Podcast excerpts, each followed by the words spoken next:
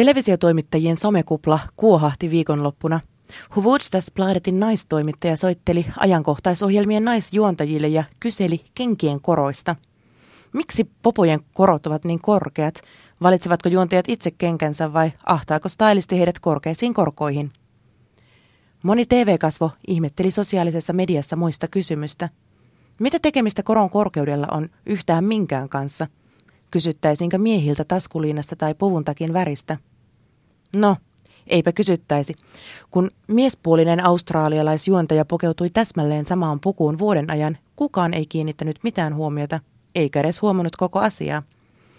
Mutta nainen on edelleen objekti, jonka ulkonäöstä, vaatteista, hiuksista, meikistä ja mistä tahansa on sopivaa huomautella ja huomauttelut tulevat suureksi osaksi toisilta naisilta.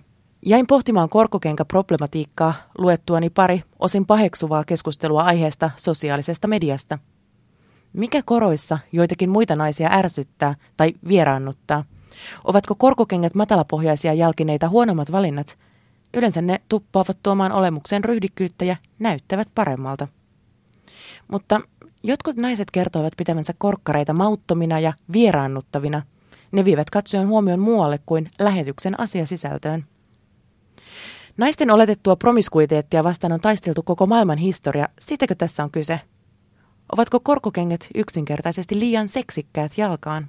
Siksikö niitä on niin vaikea sulattaa? Toinen naiseuteen liittyvä kohu viime viikolla syntyi, kun tunnettu TV-kasvo Maria Veitola vieraili Anu Saagimin ja Ristomatti Ratian luona kylässä. Naispuolinen kansanosa raivostui Saagimin käytöksestä – Saakin valitti muun muassa Veitolan vaatevalinnoista ja ehdotti, että tämän pitäisi käydä kauneusleikkauksessa. Siitäkös raivo repesi? Maria Veitola tilitti ohjelman jälkeen ja sitä ennenkin, kuinka huonosti Saakim häntä kohteli ja sai jaksolleen ennätysmäärän katsojia. Mutta ei ole Veitola itsekään ihan viaton toisiin naisiin kohdistuvassa ulkonäköarvostelussa.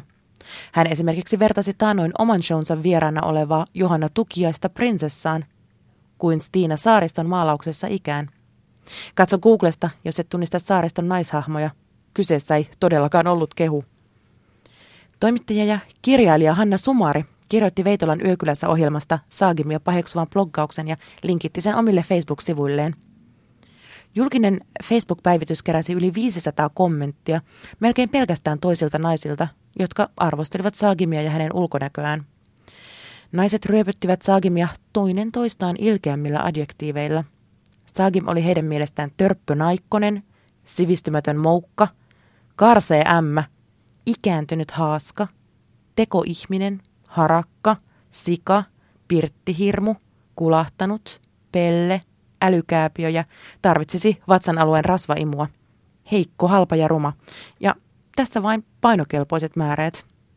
Niitä oli satoja. Saagim kertoi itse saaneensa jopa tappouhkauksia ohjelman jälkeen. En toisaalta ihmettele, että Saagim ärsyttää muita naisia. Hän on kaunis, menestyvä bisnesnainen, joka provosoi ihan tarkoituksella. Saagim on kävelevä performanssi, joka tekee mitä lystää, sanoo mitä lystää, harjaa hampansa champanjalla ja näyttää kaiken aikaa tyrmäävän upealta. Naiset haluavat juhlapuheissa tasa-arvoa, mutta kestävätkö he lopulta sitä, että joku toinen nainen menestyy? Varsinkaan jos nainen näyttää Anu Saagimilta. Mene ja tiedä, ehkäpä tässä arvosteltiin vain Saagimin kieltämättä epäkohtelijoita ja tahdittomia kommentteja. Mutta laukomalla Saagimista ja hänen ulkonäöstään vielä paljon epäkohteliaampia kommentteja. Onko se loogista? Ei minun mielestäni. Naisten pukeutumista ja ulkonäköä on moralisoitu aina. Suurennuslasin alla ovat olleet hamenhelman pituus, vyötärön kapeus, kaulaaukon syvyys, korkojen korkeus ja käsivarsien allit. Lehtien tyylimokapalstoja pitävät poikkeuksetta muut naiset. Pian vuorossa on tasavallan presidentin juhlavastaanotto, jossa puoli kansaa kyttää naisten pukeutumista ja muotivirheitä. Nautinnollisinta on, jos oikein kaunis ja menestyvä nainen pukeutuu karmeaan rättiin ja mukaan oikein kunnolla. Naisten historiaa kuvannut Kaari Utrio totesi Eivan tyttäret teoksessaan näin. Naiset vahtivat toistensa seksuaalisuutta tehokkaammin kuin miehet konsanaan – Huononainen oli tukahdutettujen ihmisten pelkojen ja toiveiden heijastuma. Häntä oli lupa vihata. Näin on ollut aina. Jos me naiset haluamme tasa-arvoa, niin miksi me edelleen 2000-luvulla pakotamme toiset naiset ahtaaseen karsinaan, jossa määritellään, miten ihminen saa pukeutua ja miltä hän saa näyttää? Miksi me naiset teemme toisillemme näin?